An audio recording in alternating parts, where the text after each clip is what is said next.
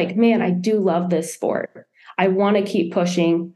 So I'm going to do whatever it takes so I can heal, get better, so I can lift at the caliber I want to lift you're at. meant to be. Like I know it. I've never. My best self is better than every single person who's going to walk on that platform that night. Gosh, man, that was was a moment that changed my life, man. work harder than everyone else and just keep going. Get up and do it again and again and again. Journey to a better you starts right now. So, I think one of the main themes that I see the more I talk to the higher level athletes on the podcast is that you need to be dedicated to get to the next level. If you want to compete for Team USA or make the CrossFit Games, anything, these big grand goals, you're going to have to have a lot of dedication. But my guest this week, Hunter Harrison, also highlights that not everything's a highlight, and sometimes you're going to have to take some big detours, and that's okay. So, just want to point out before we get rolling here that the Substack is launched. I'm coming out with newsletter type articles every Friday. So, books I'm reading, uh, podcasts I'm listening to, just kind of things that are going on in my life. I'm just updating there, having a ton of fun writing with that. Then I've also been putting out some clips on YouTube of the podcast. So if you want to see more videos, they're usually between like two and five minutes long, so not super long, but some good stuff from the podcast. Trying to put out some more video and uh, just get out that way. So thanks for tuning in, and let's shoot it over to the show now. How's the morning been? How's the weather down there?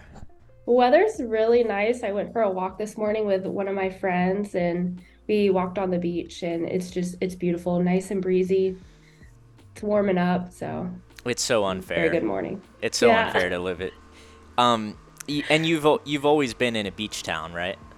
Yep, born and raised in New Smyrna. I'm a 12th generation Floridian, so I haven't really lived outside of um, the East Coast or the Volusia County area. Do you have any desire, like, cause so I'm from Pennsylvania and it's super cold here. It's like miserable, especially in the winter. But I've always wanted to go somewhere else, and, and that's what we're gonna do. But I don't know if you live in paradise. Do you kind of just you always have that? Do you want to just stay there all the time?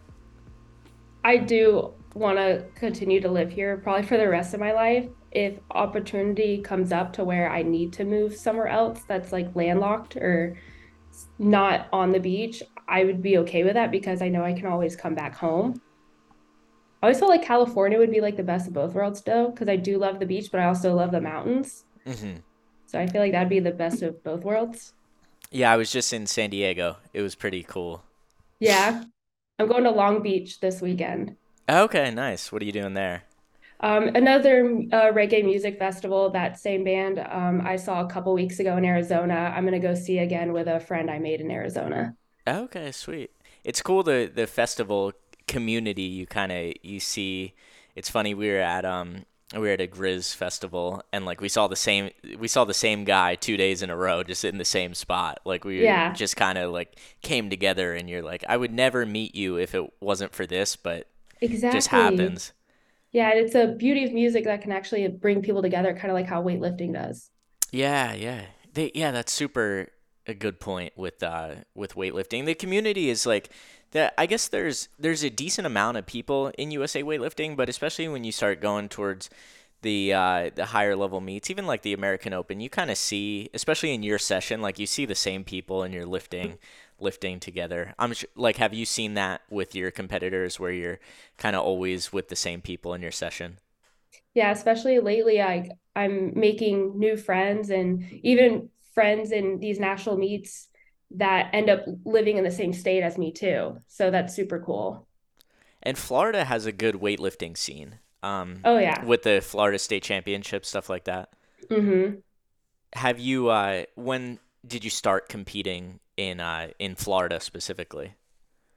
literally as soon as I started lifting. And so I started lifting eight years ago. Eight, yeah, eight or nine years ago. And um, within a couple months, I signed up for my first weightlifting meet. And I think I was able to make my first state championship that following year. Okay. Is it harder to qualify? Like, what's the what's um the qualifying total? Like, is it comparable to doing American Open Series or a little bit lower than that? I would say they're either comparable or a little bit higher than the series. Okay. Okay, Yeah, so it's, it's not pretty it's not easy. necessary. Okay. Well, I'm th- yeah, I'm thinking like especially if you're into weightlifting specifically, it's those meets are pretty easy to qualify for, but like sometimes you you forget um even we're looking at the qualifying totals. My girlfriend's doing Masters Nationals Okay. and for somebody to to do that is pretty easy if you're doing weightlifting, but if you're not, like the totals are kind of hard to hit. Yeah, yeah, that's understandable. Like I had a nutrition client that her main goal was to qualify for a series, and she's like X amount of kilos off, but it's in the grand scheme of things, there are athletes who do struggle to hit those qualifying totals, but then there's also athletes who can literally just go do a local meet, their first one, and hit it. Yeah, or I mean people now are like qualifying for nationals right away. Oh yeah, yeah, especially the people like who are strong in CrossFit, they just kind of hop in, and you're like, this Mhm. is this is not fair. This is just not dominate normal. the sport right right off the bat. Yeah, yeah. So eight years, that's a long time to do to do one thing. So I'd love to just dive into how you got into weightlifting and what's kept you in the game this long. Yeah, so all throughout high school, I played soccer. Um, so I never really went into a gym. And then by my freshman year of college, I, I got out of soccer and just started to go to the gym with one of my friends. And it was mostly bodybuilding, powerlifting style weight training. And I loved it. I kept wanting to go. I loved that I was getting stronger. I liked like these grown men coming up to you like, hey, you're strong for a girl like you're moving that weight pretty well. I was like, I love that. So just that continued drive. So I was looking for like somewhere where I can go where there's similar women like me wanting to continue to get strong. And that's when I came across um, back in the back then it was amp training. They had a gym and my friends were going from high school. So that's when I went in there. It was like, hey, I want to lift with you guys. And then I was introduced into the Olympic sport. And literally ever since then, I've been glued to it. What do you think stops female specifically from wanting to get stronger? Because I don't think that's a, a thing that you hear very often. Is like, I got into this because I wanted to be strong and I enjoyed getting called strong. Well, from my experience within like the nutrition coaching community is a lot of women are stuck in that old way of thinking of I don't want to get bulky, I don't want to look like um like a really buff man.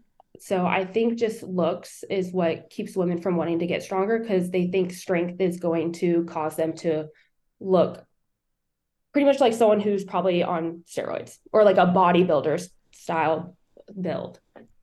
Okay. And that's I guess that kind of got popularized with CrossFit. The when you start seeing the people at the games, especially the Yeah. females just carry so much muscle. They do. But that's crazy. that's not going to happen to No. 99% of the population. No, because they work for that. And who knows if they're even trying to even look like that. Maybe their body's just ending up that way, hmm which is also the beauty of fitness. Like you don't really know how your body's going to turn out. It just ends up at the end of the day looking like that. Yeah. Yeah, and you kind of just I mean, that's like the price of admission to get there. You see all the girls at Mhm. the games have these huge shoulders and Mhm. you know, cut up abs and stuff. I I mean, I think it looks great. Like I I don't I agree. they don't look like men at all to me. No, I think they look great. I mean, and I also think it's changing the way women look at strength training too, which is really cool to see. So I'm seeing more and more people like um, Danielle Spiegel. More people are like, oh, she likes to eat. She wears the clothing girls like girls who eat. So I want to be like that. So more girls are seeing that and they're they're wanting to emulate that, which is really cool to see because she's not your typical looking female. Yeah. Yeah, yeah, that's a, that's a really good point. So so you get into weightlifting, you want to be strong. Mm-hmm. Um are you strong right away? Like how no. long did it take you to to where you felt like you started getting competent in the lifts and getting better? I mean, I feel like when I go into things, I go in like head on, like all in. Like I- I want I work better off of goals, like having a goal in mind. So wanting to compete was like, okay, I'm gonna do that. So no, I didn't start off like right off the bat strong because I've never really did lifting except for like the bodybuilding style before I got into Olympic. But I came in with a good basis, I would say. So um technique was definitely the hardest for me to master. But once I got it, then that's when I noticed the weight started going up. Mm-hmm. How long do you think it, it took to develop that technique?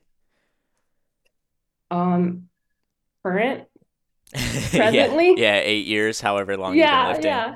Even with snatch, like clean and jerk, I picked up pretty well. I think it took me, I want to say, jerks finally clicked maybe four years ago for me, Okay. and I'm still battling snatch technically, but it's getting better. I think that's good to hear though, that like technique is a is something that you always have to work on. It's n- never something that you're going to be like, okay, I'm done with technique. Now I just got to get stronger. Now I just got to do something else. You're you're always kind of working through that. Yeah, it's a constant challenge, but I think that's the beauty of weightlifting is you're constantly being challenged, and I think that's what keeps me going, and I think that's what keeps a lot of people going is they like that continued challenge. So I saw that you've competed a bunch. You've Mhm. done competitions basically your whole career. Is like what what about competition makes you want to keep doing that? Like because you can keep doing these meets and you can do three or four a year. It's tough on your body, but like you've seen to to stay steady with just competing as much as you can. They're fun. It's like with it's like with anything, you're not going to get better at something unless you just keep doing it. So it's like practice, it's like scrimmages and like soccer or something. You're not going to get better or more comfortable at an event unless you just keep practicing it. But it also helps that they're fun. And with Florida being a huge weightlifting state, they go above and beyond for even the local meets. Like I've gotten pretty awesome goodie bags just for competing in a local weightlifting meet. So I think just them being fun and being surrounded by your weightlifting friends and just that opportunity to get better is what makes that constant competing that fun or wanting me to keep doing it.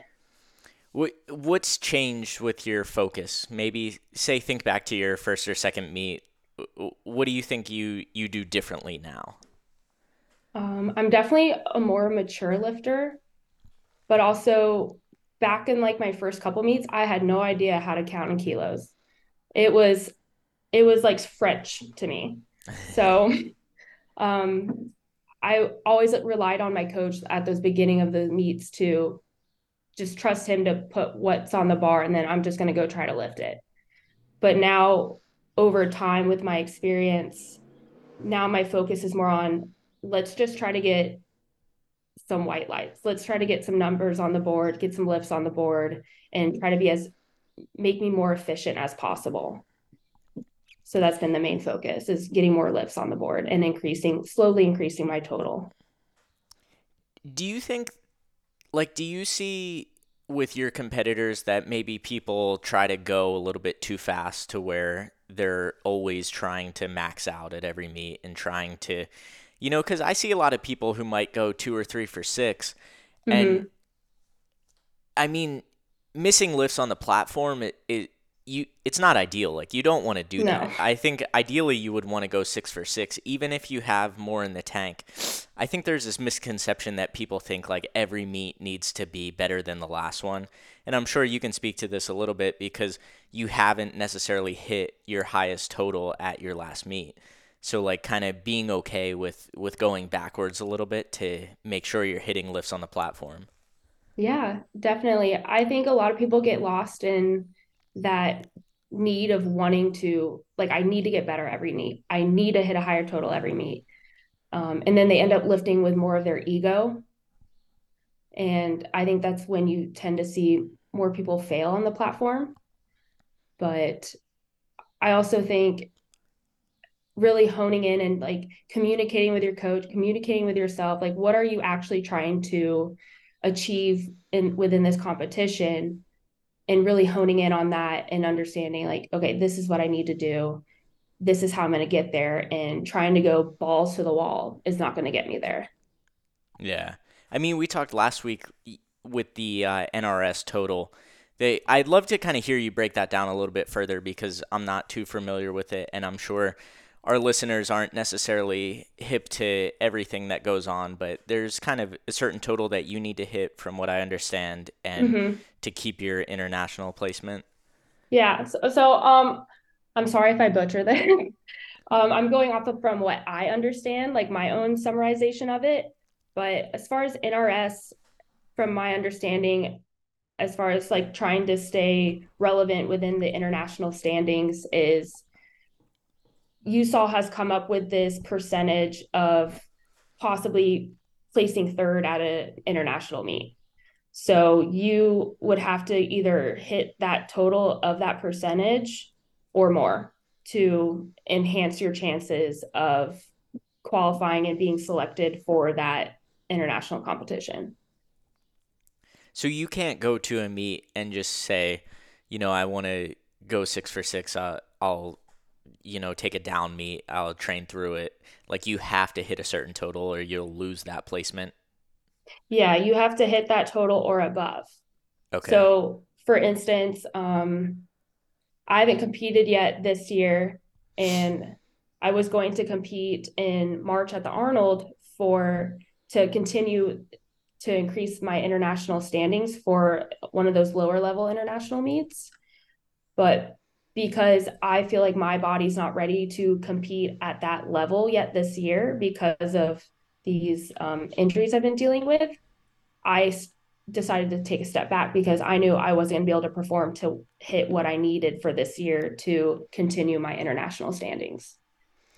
Is that stressful knowing like going to a meet knowing that hey, if you if you have a rough couple lifts, like you're basically losing that spot. I it can be very stressful, especially for these higher level athletes that we're seeing that are fighting for the world and Pan Am spots. If they don't have a good meet and they're expected to perform a certain way, that's their their position on that team is literally riding on the line. Mm-hmm. Have you I don't know if I asked you this last week when we talked. Have you watched the final attempt that Barbell Stories put out? I've seen uh, blips of it on Instagram, but I haven't actually like sat down to watch the clips completely. Okay.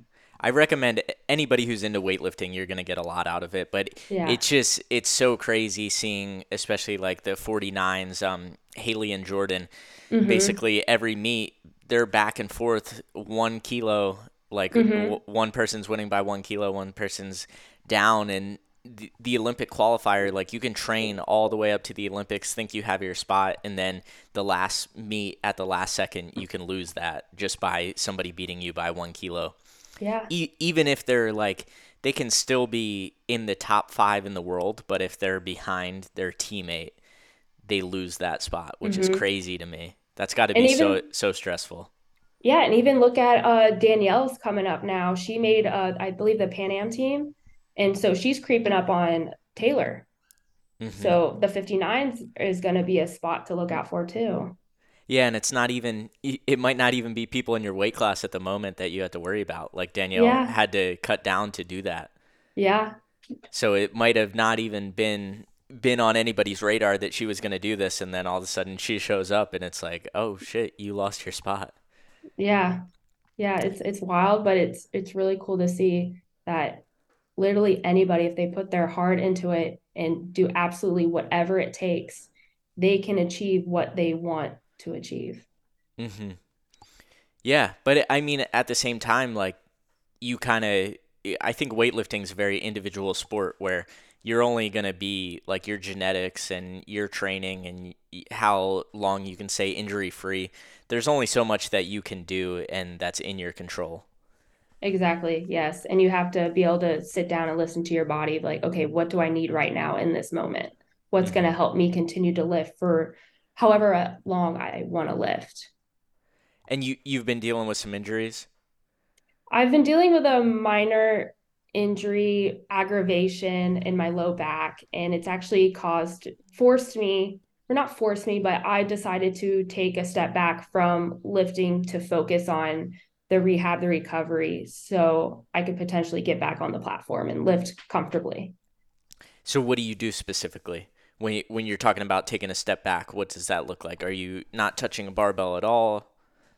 Um, so I communicated with my coach. I told him I wanted to not stick to a actual program. I'm going to go based off of feel. So like this week I maybe touched the bar once and did three workout, three exercises and then called it a called it a night.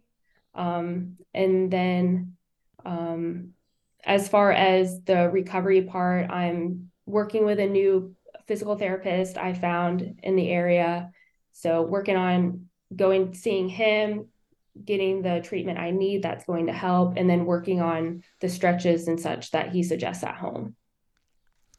And one of the things that that fascinates me, like we're talking about, kind of Jourdan and Hayley and Danielle and all these top level lifters, but there's there's this tier right below that who aren't full time weightlifters. They're not doing it to get a paycheck necessarily, but you got to put a ton of work into it to to even maintain that level. And that's what I think is really impressive about especially the girls. I think the girls in USA weightlifting, I think this might be controversial, but I think they're more impressive than the guys to like if you see the totals and you see how many strong females there are, it's just super mm-hmm. impressive.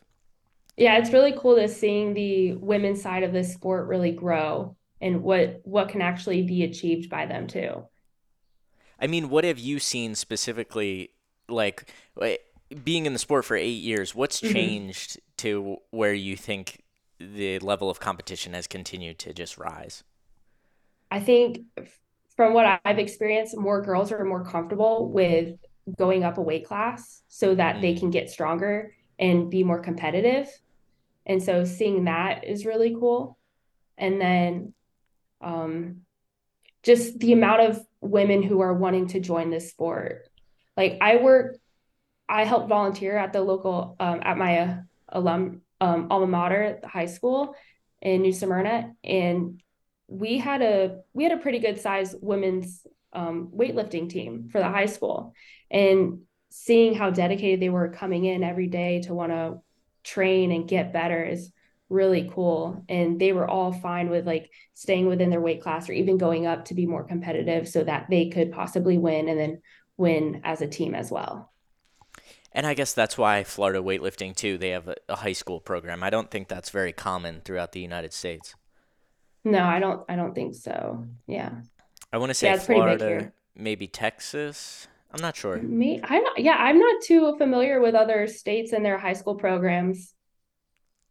That's cool though. That that's really cool to to give people an opportunity because I think you know a lot of people grow up and you you play the team sports but they're definitely not for everybody like if you didn't want to play a team sport you kind of got into skateboarding or you got into smoking cigarettes outside of 7-Eleven, but that was kind of the only two options that you could have if you didn't fit on fit in on a team and not necessarily everyone's going to do that.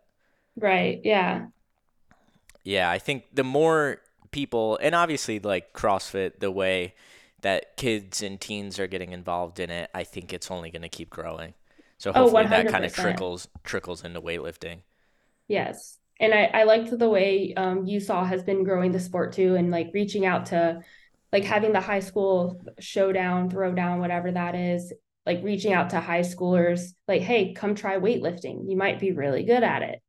So I thought that was really cool to see because there aren't all high schools that offer weightlifting as a sport. So just trying to find athletes around the world is really cool through that. Yeah, it's always I mean, it's tough for people who got into it a little bit later because you're like jealous that you didn't get into it early enough. Yeah, I always ask myself that question like, where would I be right now if I did weightlifting in high school? Would I still be in it? Would I be stronger? Would I be hurt? but I, um, I but imagine if you did it in elementary school. That's the crazy part. Like it, yeah. in China and Germany and Russia and stuff, they're doing this basically from seven or eight years old. Right out the womb. Yeah, but who knows? Like maybe you did weightlifting in high school and you got burnt out and like you wanted to do something yeah. else. Mm-hmm. Have you had Have you had any experience with burnout or taken any long breaks? I know like injuries are kind of forced breaks, but mm-hmm. have you ever, you know, lost touch with the sport or lost your passion for it at all? There were maybe two instances throughout the, my eight year career in this that I actually took maybe a five to eight month break. and it was like for personal reasons and such. But yeah, I just, it's, this sport can be so like routine. Everything has to be the same. Um, you have to sacrifice so much sometimes in order to continue to compete in this sport that you end up lose losing interest in other things or having to put other things on the back burner. So, yeah. What were the things that you f- felt like you needed to sacrifice? Um, so as far as sacrifice, I I I grew up surfing and when I started working out, out and getting to weightlifting, I kind of had to stop surfing because I would have to go be in the gym and train instead of going being out in the water. Um, a lot of time with friends and just like, hey, I can't hang out this weekend. I have to go to bed early on Friday night because I have a big day on Saturday. So uh, some relationships, some social aspects of my life, and then um, some other like extracurricular activities that I've enjoyed over time. Do you do anything outside of the sport to just kind of keep yourself healthy and like have fun? Do you ever hop into a CrossFit class or go for run or anything like that, or is it just kind of focus on weightlifting all the time? So I do like daily walks, um, just as far as like for health and longevity, and as like my me time, and that's when I listen to podcasts and such. And um, I've done yoga. I I like to doing yoga. I'll surf when I have time and when the water's warm because I don't like cold water. and um, like my husband and I, we enjoy speedboats, so we'll go on boat runs all the time. Um, other than that, if I'm not in the gym, I'm at home being lazy. yeah, I mean, eh, I kind of like to to point that out to people, just like the the amount of dedication to get even even to get to that like under tier where I mean, if you want to do it like Olympic level, it's basically going to be your full time thing. You can't do yeah. anything else. But if you want to even make that national level or that AO final, like you have to make a good amount of sacrifices and you have to, mm-hmm. your life has to be really aligned to optimize your performance in weightlifting. Mm-hmm.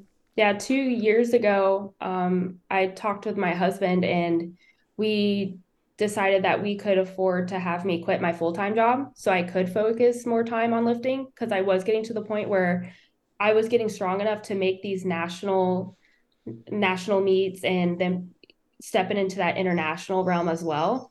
So that's when we decided like hey, you can dedicate your time to this. We'll be fine and let's just see where you go from there. And I'm glad I had that opportunity and I'm so grateful for my husband and his support in allowing me to do that.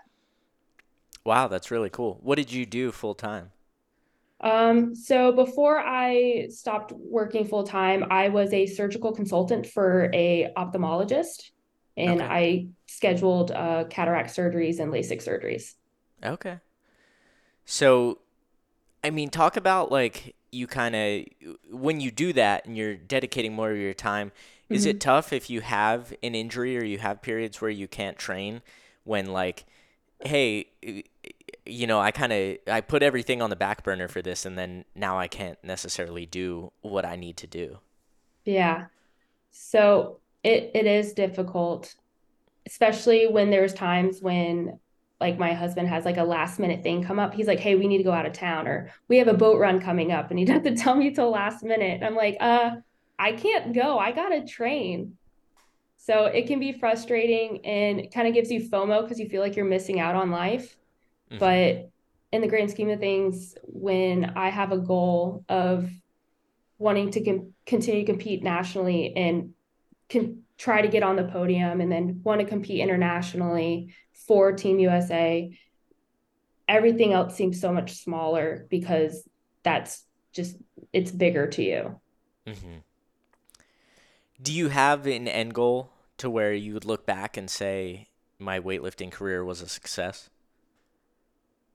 As of right now, my end goal is I just want to get back to lifting and be able to lift as long as I can while I'm healthy enough to. Um, ideally, I would like to continue to make international teams at, and possibly even even if I could see my name on that qualification list for a world or Pan Am team, that would be an accomplishment in itself. So, Yeah, I, I mean, I think those are good goals to have, especially when it's like not necessarily just a, a total. Like if if you're kind of just saying like, oh, I want to hit, you know, say for you, you wanted to hit 220, and that's like your lifetime goal. Well, i if you don't do that, then you feel like your entire career is a failure. But if you do do that, you're probably going to be like, well, what now? Or like, I want to get better. mhm. So I think I'm always interested in, in kind of hearing people's mindsets and and like why they're why they're doing this because I I mean there's so many easier things that you could do than, Yeah. than put all your time into weightlifting. Yep. I agree. No, I I love this sport and not being able to do it right now like I want to um definitely has put it into perspective because I have limboed with okay, like do I even want to continue to lift because I feel like every time I lift I'm going to be in pain and that's not fun, so that makes training not fun. But then when I do have those moments when I do feel good lifting and I'm able to get my snatches in and at a at a decently good weight too. It's like, man, I do love this sport. I want to keep pushing. So I'm going to do whatever it takes so I can heal, get better, so I can lift at the caliber I want to lift at. Yeah, and I mean it's it essentially comes down to time. Like if you're willing to put in the Mhm. time to do all your PT. I mean, I was at a point too where I didn't want to do that anymore. And I was like, I don't want to dedicate the time to this to where, you know, you have to. Um, Jim Rudder, I don't know if you know Philadelphia Mhm. Barbell Club. Yeah. He has a he has a really good chart that I don't know if it's on Instagram, but uh, basically it lays out what you need to do to compete at a local level, um, be competitive nationally, be competitive um, internationally, and like elite. And it basically says how many times a week you need to train, how many times you need to do mobility, how many times you need to be in check with sleep and nutrition hmm and the obviously the higher level that you get up you have to be on point six to seven days a week with Mhm. your nutrition if you want to be an elite weightlifter. If you want to Yep. you know you're going to have to do strength work five or six days a week. You're going to have to do technique work five or six days a week. Like those things keep keep adding up. And hmm i mean it's fine if you don't want to do that if you don't want to dedicate that amount of time but just to know that you're you're not going to be able to to get to that level. Or very few people are like genetically gifted enough to just train two or three days a week and be successful hmm Yeah. But everybody is different. Like I know a couple elite lifters who do only train four days a week, but I also do know a couple lifters who are at that elite level also that train five, six days a week, twice a day. I've tried two a days. It is tough. I don't know how they do it. were you doing snatch and, and clean and jerk twice a day or were you doing like breaking up your strength work or how did that how did that look Um, I think how we did it because it was leading up to finals uh of 2021. Yeah, 2021. I did two a days, and I believe I did beginning of the day was like the technique, like the actual lifts, and then when I came back, I was doing like the the the strength work, like the squats, the pulls, and the accessory stuff. Okay. Yeah, it's kind of tough. Like, I mean, I even see like sometimes Cal Strength they're lifting twice a day, like doing they'll snatch twice a day, like do Mhm. powers in the morning and then do um some sort of other technique during the afternoon or night. That's got to be that's got to be rough on the body. Yeah, and but those ath typically their athletes are set up to where they can they have the time to do that. They're um they have that good amount of time in between those two sessions where they can rest and get enough recovery to be able to continue to perform that many times a day. Yeah, and I guess what you don't see is like the amount of stretching and mobility work and hmm this stuff that they're doing in the kitchen. You just see the two a day training, and you're like, Yeah, the the food they're eating, how much sleep they're getting, that those are kind of things people don't leave out because they're kind of boring. Mm-hmm. And I'm sure you see that working with nutrition clients too. Like a, a lot of times, the boring stuff is what leads to the results. Mm-hmm. Yep, all the little minute little habits like go walk, get your 10,000 steps a day, drink a gallon of water at least. Like the little minute stuff is what adds up to the the successes. Mm-hmm. Do you think like what what little things do you do? I get I'm guessing you drink a gallon of water a day and get your 10,000 steps, but like what what yeah. tiny little habits do you feel like you need to do? So with my coach, what we've been working on is making sure I'm eating up close to 300 to 400 grams of vegetables a day. And then um, making sure I'm getting over at least eight hours of sleep a night because sleep has not always been easy for me, but it's getting better with, with my practice. Um, but yeah, walking, drinking a gallon of water a day, and just making sure I'm eating as much food as I can for whatever my body weight goal is. And you've you've fluctuated a little bit. Like I know you've competed in multiple weight classes. So yes. So is that intentional? That like you want to keep getting stronger? And I know we kind of talked about in the beginning, but like being okay with gaining a little bit of weight. Mm-hmm. But with that comes a lot of strength too. Yes, I saw the my total sub- substantially go up when I decided to um, go up to 71 from 64. And prior to that, I lifted for a year at 59. So going from 59 to 64 and then going to 71 definitely helped my total because I was able to put on more mass. I worked with a nutrition coach to make sure I was gaining in a way where I wasn't going to put on too much body fat. So I was getting enough muscle, but a little bit of body fat because that will happen when you gain weight but so it would enhance my lifting. So it was really, really cool to see. And um, especially seeing it in the total as well. And that's what helped me get to the level I was able to compete at at all of um, 2022.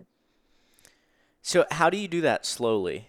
Like how because I think some people have this misconception that like you move up a weight class. So say you're moving from 64 to 71, you want to move from 60 weighing 64 to weighing 71 as fast as possible. But if you do that, the the strength might go up a little bit, but you're not necessarily you're going to have different leverage leverages and things are going to feel mm-hmm. different if you're just gaining 7 kilos in, you know, yeah. a month or two. And it's pretty wild how putting on weight can change your like the way your body moves too in space. Mm. So you have to be careful with that too. Cuz I've noticed when when I would sit above 71, like above 71, like 72 ish, I felt slow. I just, I did not feel as connected to the bar. I just did not like the way I felt or moved when it came to sitting a little bit higher. So I always like to sit a little bit lower, like in this like lower 70s, like maybe tipping over to that 71 range. But that's where I felt like I felt best lifting wise. So yeah, to slowly work into that, you would work ideally you'd want to work with a coach on that. You would start at maintenance of where you were and then working with them you would just slowly adding calories, maybe 50 to 100 calories maybe per week, per month depending on how your body adjusted to the increased calorie intake. And you're looking at all the other factors like um, measurements like girth measurements and such and um, where your body fat percentage is do you feel like your kind of long term outlook comes from coaches you worked with, or is that something that you've taken upon yourself to not necessarily? Because you can easily like fluctuate weight classes. You can. There's a lot of things that you can manipulate to be more more competitive now and i think that's a mistake that people make is like oh i'll just go down a weight class or i'll go up a weight class and kind of everybody's looking at success now, but have you intentionally placed a focus on seeing where you can get long term instead of right now? Definitely, especially within those these last couple months of having to take a step back from the sport. I've I've thought about where I would like to be in like five, ten years with this sport. And it's really helped put into perspective that okay, yeah, I might not be able to be at as elite as I want to right now, but I have that chance as I age and as I continue to mature in this sport. So it's great that you can be a master's now and compete nationally, internationally. So that's like a cool goal to look at. So I don't have to be the best in the world or even in the nation, but I can be the best at what I can do and continue to get better and feel stronger and just be overall healthy because I think health and longevity is way more important than okay, I can lift, I could put 300 pounds over my head right now. Yeah. And I mean, like, I want to have function in my hands in my wrist and like not have traumatic back injuries when I'm 40 like to do this right now. Mm-hmm. I don't that's always like been something that I've kind of thought about. Yeah. You know, you you get an injury and it's frustrating and you can't do what you want to do. But like do you want to ignore that and keep pushing or do you want to look at, hey, where am I at 10 years from now? Like am, am I able to do a push up anymore? Like that's not worth it to me if I can't do that anymore. Mm-hmm. And I'm 28 now, and I guess one day down the road, my husband and I would eventually want to have kids. So I want to be healthy enough to be able to like run around with them, whatever sport they decide to take up, like be able to be there 100% for them and support them in that. So it's being here for myself now, doing what I can now to make sure that I have the life I want as I age, as I get older in the future. Mm-hmm. And we've seen what like not taking care of yourself can do. It's a downward spiral. Like I've seen um, my grandmother pass due to a heart attack because she didn't take care of her health. And so being able to take take what I've experienced and make sure that I can reverse those effects for myself.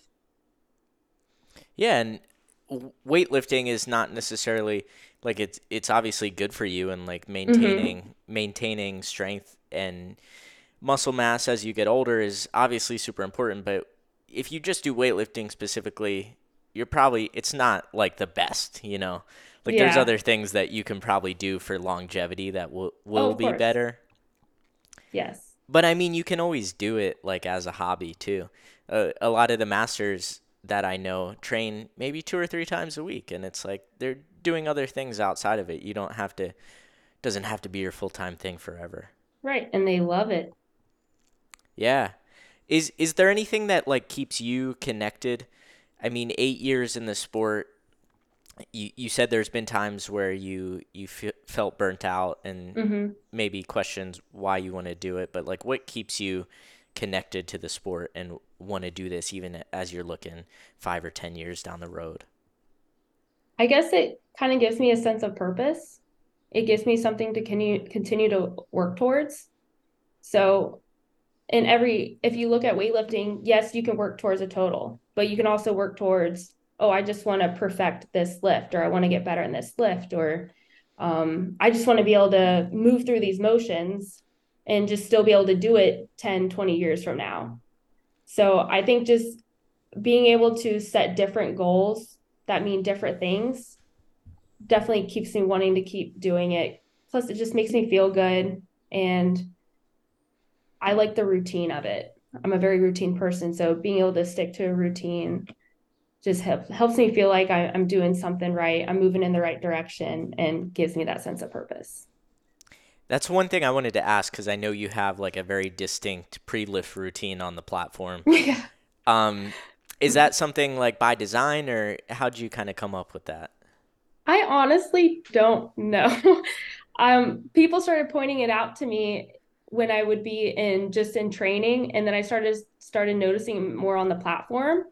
Um, it just see it's just something that's normal for me, I guess. And I've also been pointed out about like my celebration at the end, whether I make the lift or not. Like I'll put my hands up like this. And a lot of people like, oh, were you a gymnast? Like that's what gymnasts do. I was like, nope, I wasn't. My mom was, and that's what she always taught me to do.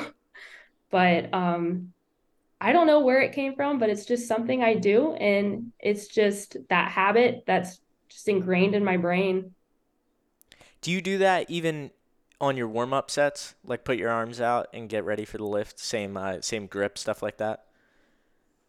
I think when it's lower weight, I don't do it, is what I've noticed. But once it gets to like maybe 80% or more, that's when I notice that's when I like start like looking into myself, really focusing, honing in on what's going to happen.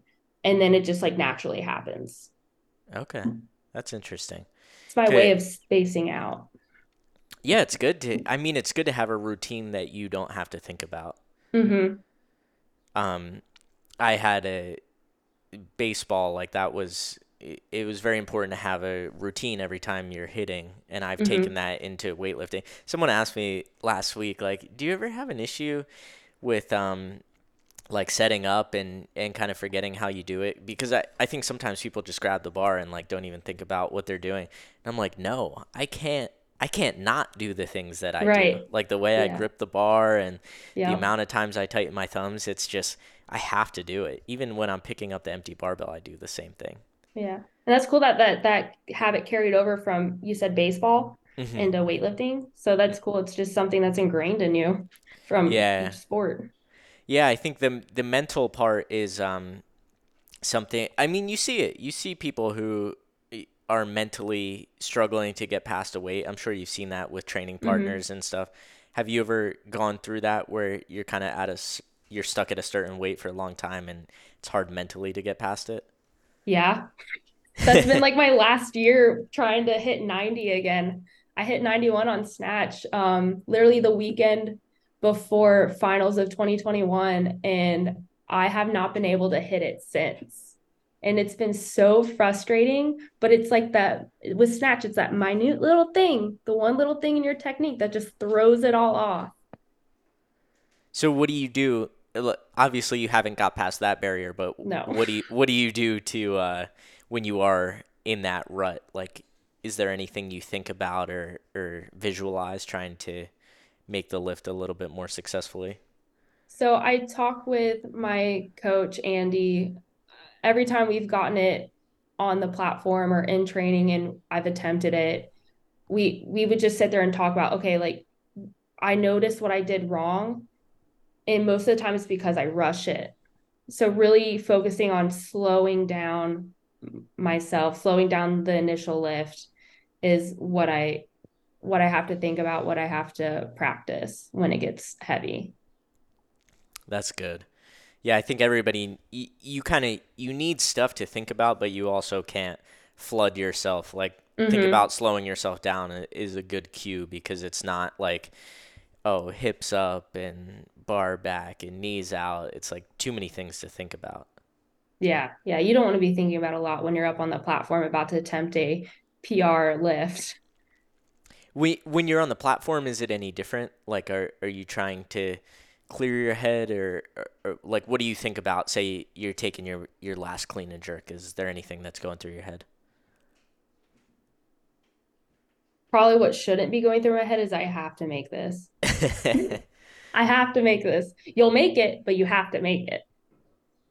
But um yeah, I just I try to trust my technique. I try to trust my strength, know that I can hit it, but I'm also like I got to get this. It's got to happen. Okay. Sometimes it does, sometimes it doesn't. Yeah.